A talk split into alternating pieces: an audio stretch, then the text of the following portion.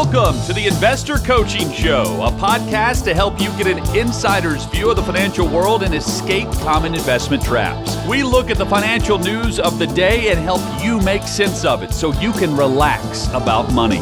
And here's your host, Paul Winkler. And welcome. This is the Investor Coaching Show. And I am Paul Winkler. All right. Throw somebody else in the hot seat now for this hour. Jim Wood. It's really not that hot. It's just it's about normal room temperature. That's not funny. Better than your than your twisted sister joke. okay, so uh, like, what is he talking about? Well, you have to be here between the breaks, you know, to, to catch all the the funny stuff that goes on around this place. Okay, so Jim, um, I think you know what I want to do is let's just get down and dirty in the philosophy, not dirty, but just in the philosophy. Uh, you know, so you and I come from backgrounds that in different parts of the investing industry. And the investing industry can be quite vast indeed. What was your like very very beginning first jump into the industry? What were you doing and how did you end up in the financial industry? How many years ago? 25. 25 years ago. So Yeah. so what what what part of the industry did you jump into and how did you end up in it in the first place? Well, sure. I was I was doing agricultural research, believe it or not, for University of California, Davis, and um, I was walking in fields. I was doing Excel spreadsheets. I was counting bugs. Oh my goodness, this is funny. I've got to hear this story. Yeah. And, so, you know, uh, I'm thinking plants growing, there's something like maybe I can get money to grow instead and do that for a living or but no. Yeah, What- well, I mean, I had, I had a biology degree. I have a biology degree. Um, so I was kind of interested in science in general, and that just seemed to be where my studies led me at the time. But um, I was kind of, I was just saying, hey, I need to make a change. I was out in the fields in a t shirt and shorts, and I wasn't meeting anybody. I'm getting bit by bugs. Yeah, I was eaten alive. right. And so I just needed to make a change. And I had a friend who worked for a broker dealer and was doing well at it. And so I thought, well, maybe, you know, I could probably do that. So I went and interviewed and, you know, down the road. Um, So what up- what I got to know what what was it a small firm, big firm? What, No, it was a big company. What what, what Insurance company, was it? It was um, Lincoln was it? Financial. Okay, so Lincoln big big big ins- insurance company, Lincoln Financial. There were a lot of the different uh, you know things that we had out there. Okay, so very familiar. They had a lot of variable products, variable annuities, uh, variable life insurance products, those types of things. Yeah, as an insurance company, Lincoln had a lot of the products you mentioned. At the time, they also had a mutual fund company, which was Delaware. They, they've since sold it. But um, Okay. Yeah, I remember. Yeah, I remember Delaware investment. You know, it's funny because I was talking to somebody the other day, and he was a young guy, and he was talking about all these videos out there about how you can kind of beat the government at their own game and and you know you need this you know for tax free income in the future and I go oh no no no don't tell me don't tell me it's, it's life insurance isn't it and he goes yeah. And, and I said, Oh my goodness. I said, Are you kidding? He says Oh, yeah. There, there are a ton of videos out there, uh, TikTok and, and Instagram and, and all of these different places where you have videos where the, these young kids are telling people, This is how you invest. You need this in order because here's what's what's going on. And here's how it works. And you can have tax free income and it runs under the radar and you protect yourself. And I said, creditor protected. Yeah, I'm sure creditor protected, all of those types of things. But, you know, here is the wave of it. This is how rich people invest. Is what they were saying. And I said, I, you know what, man, I'm going to tell you something. This young kid in his 20s, I said, that information is well over 30 years old. There is nothing new about that. And it has been so thoroughly discredited that I can't believe that people are still doing it. I talked about here's the problem with it. Here is what actually happens. Here is how the in- internal costs actually work. Here's how tax law works when that thing blows up on you. And it was two two young people, as a matter of fact, both of them are in 20s, and they're telling me about this.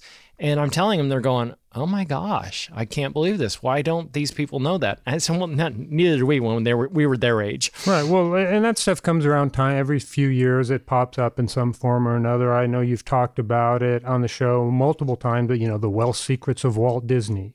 Yes, um, you know, mm-hmm. and something mm-hmm. like that. And so that stuff. And and there are very good uses for life insurance, both term. There's good uses for permanent and things and, like and that. And some some estate planning right. circumstances, a permanent policy. Because some some people say never, never, never, never have permanent insurance, and I say, well, no, not exactly. Don't ever.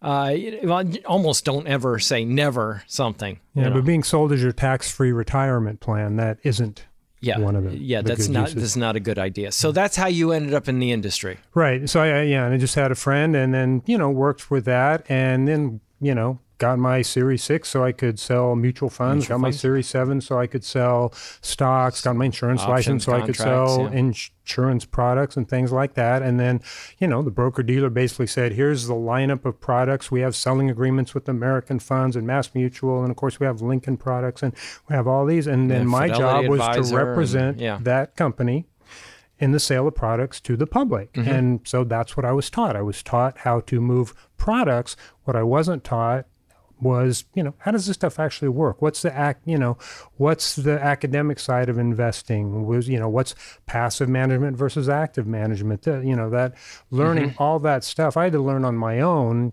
because it wasn't that part wasn't lined up with what the company want to do. The company, as company should, wants to be profitable, and there's nothing wrong with that. But that can certainly give the wrong incentives to the advisor when he's dealing with the public. So, the way I explain this to people is I will use the example of having grown up in grown up in a small town and around the corner from my parents' house was a Ford this really dates me Ford Lincoln Mercury dealer was what they had. And you know because like Mercury what? Uh, so you know in that if you went on that car lot you chose between a Ford a car, a Lincoln. Uh, they sold some of those. They had Mercuries, and you know, if I wanted a Toyota, I was out of luck. I mean, I don't even know if they had used. Uh, well, Toyota wasn't much of a company back then uh, when I grew up, but um, but you know, because if it was made in Japan, it was junk. Remember when we, we grew up? That's basically what it was. Well, my my first truck, my first car, my first vehicle was a Toyota Hilux truck which oh my. it had this. Uh, it was funny because it had these little um, turn signals that stuck up from the hood, and so the actual it looked like Shrek from you know if, if the the shadow. Um, but another thing, what's funny That's about hilarious about the Toyota Hilux is it's a favorite of terrorist groups in the Middle East. I mean, because they they were very reliable and they would just run forever, even in the desert. You know? That is a hoot. So you know what happened was you know when you went to went into that car lot, those were you were going to get those choices. Well, what was going on for me is to give you the Reader's Digest version. I was working for this broker dealer. The broker dealer wasn't doing well. They were getting sued, and I was actually having to change jobs. We were going to have to leave them. And the lady that was actually their chief compliance officer said, Paul, what are you going to do? Because she and I became really good friends. And I said, I don't know what I'm going to do. Beth, what are you going to do? She said, Well, I got to go work for another broker dealer, another investment firm. And, you know, when I say broker dealer, I think Raymond James, Edward Jones, uh, Merrill Lynch, uh, you know, who else? I mean, good grief. Uh, thinking about other companies that you might run into as broker dealers. Um, oh, you know, oh, Lincoln, yeah. Yeah. Uh, Morgan Stanley, Morgan Stanley. UBS, thank you, UBS. Uh, there you go. Okay, so those are some some other ones that you'd see out there. So you know, she's I have to go to work for another broker dealer, and I said, oh, okay. And and she says, what are you going to do? And I says, I don't know. She says, well, you know, you have never seemed to be a big person to sell any of the products of our firm. I don't know how she how, how she knew so much about me. I guess I I guess we were closer friends than I thought we were because she and I would talk on phone all the time. And she says you always seem to be outside of the box, as in not really liking to be selling the stuff because you didn't you don't really believe in it because of you know the academic work work that you've been doing. And I said, yeah, that's very true. And she goes, why don't you go set up your own firm? And therefore, what you are going to do is you're going to be representing the client and not the investment firm. And I said, Wow, how do you do that? And she gave me some pointers. And to the credit of the state securities department in Tennessee, they they actually there was a guy that was super helpful. Uh, I wonder if he's still there. I, I would love to talk to him again because I just want to thank him profusely for help helping me set up a company that represented the client and not the investment firms. You know, because you go to a mutual fund company, you go to a Fidelity, Vanguard, T. Rowe Price, American Funds, you know, whatever, and it's just magical and uh, and, and miraculous that these companies their their products are the best. And I just didn't want to be in that trap. I started in that. I started with, a, with an insurance com- company, Metropolitan Life Insurance Company. I worked for Mass Mutual, and it was just magical how their products were always the best. And it, it was, I felt like I was drinking the Kool Aid when I went to meetings because it was like, we got the best, we got the best this, we got the best that. And, you know, when I, when I got outside of working for the company, I realized no, they didn't have the best stuff. So I'm sure that you can relate to that completely, Jim. You know, from your experience. Well, absolutely, and I, I what you just said really resonated in terms of you just started and you definitely drink the Kool Aid. Said, okay, I'm, this is great. I have all this great stuff, and I'm going to go sell all this great stuff. Mm-hmm. But the problem is, is over time, I'm a very analytical person, mm-hmm. and so I would study, and then you know, these kind of numbers don't really work like they say they do, or yeah, you know, you, if you understand a nucleus, man, I'm mean, you're, you're a biology degree for Christ's sakes. Yeah, you're very analytical. Yeah, let's discuss the Krebs cycle. no, let's um, not. um, but yeah, so it really made me. Uh, well, I wasn't the great, the greatest salesperson because you know if I okay, this is how you're supposed to talk about it, but I would see holes in that. Mm-hmm. This really isn't, you know, I'm just telling them a half truth. They're not giving them all the info and that. I just never felt great about so much of the stuff I was asked to sell and that I was rewarded for selling. So, you know, it, it just got worse and worse over time. And then finally, going through 2008 and 2009, just seeing portfolios getting decimated, not having a good answer for mm-hmm. people on what I was doing and why, other than it's what the company wanted me to do. Right. Is when I really started studying. Well, I need to, to look at investments from information that doesn't come from my company. And, and you know, I remember going to a thing that was even outside of the industry, but my company strongly recommended it. And here's what they did when they were explaining, and this is a misunderstanding people to this day still have about the tax policy, but I'm telling you, the financial advisors were getting this messed up. But what they did is this they did analysis of investments, like Roth IRAs quite often are misanalyzed this way, and life insurance as an investment. This is how they make it look good. They look at the, the tax code as in what's your tax bracket? 24% uh, you know, what's your tax bracket? Uh, 12% or 37% or 35% or whatever. And you assume that your in, all of your income is taxed at that particular that particular percentage. When in reality, it's graduated. Your first income that you earn is taxed at zero. Next income, if you earn a little bit more than that threshold, which is you know coming up on about thirty thousand if you're married, any income for the next 20,000 of income is taxed at 10%. So the first income is always taxed at 0. The next income always at 10. Then the next income above that at 12 and then 22 and then 24 and then on up to 37. Well, what happened was that they would do this analysis to make the product look good based on it just being a single tax bracket all the way through. And this is one of the things that I would look at and I would go, no, wait a minute, there's something really wrong with this. And this is why, quite often, I think the advisor is convinced that what they're telling you to do is right because they misunderstand. Uh, that's just one example of the way they misunderstand tax code, but that is very common. Well, that and you know, and you kind of on the cherry picking idea too. I remember seeing illustrations for life insurance and annuities and things, uh, variable life insurance that had mutual fund like sub accounts. Mm-hmm. And so the illustrations always seemed to be done with the funds that had performed the best. So you're mm-hmm. rather than, you know, what's this is likely to do with a diversified portfolio of all these different funds is like, well, this fund has a really good track record, so that's the one I'm going to mm-hmm. use. Mm-hmm. And frequently that was the illustration again to kind of make it look really good. And if you use that in the past, it probably would have worked okay, but that told you nothing about what it was likely to do in the future. That's exactly right. So that quite often what I will do with people is I'll say, okay, you've got a bunch of mutual funds. You've got a list of mutual funds. Here are all the names. And then right over here, you got the three year returns, the five year returns, the 10 year returns. Left to your own devices, what are you going to select? And I'll shut up. And then they'll, they'll go, uh, the ones that had the best returns. And I said, okay, great. You know, just keep that in back your mind. That's what you're going to do. Okay, so what are the rules of investing? And they'll say, I don't know the rules. You're the financial guy. And I said, no, no, no. If you don't have any inkling of the rules, I said, stop thinking too hard about this. If you think you don't know, you know. What are the rules of investing? Just really simple. Just don't overthink. And they'll they'll go, buy low, sell high. and I'll go, nice job. Yes, you have hit the first rule of investing. Beautiful. Buy low, and I'll write it, sell high. What's the next rule of investing? I don't know. And I said, Oh, well, do you put all your eggs in one basket? No. And so, what, what do you call that? Diversify. Perfect. Write that down. And what's the next rule of investing? I don't know. Do you buy and sell and buy and sell, jump in, jump out? No, no, no, no. Don't time the market. Okay, here's it. Here's the deal. You just gave me the rules of investing, three of them.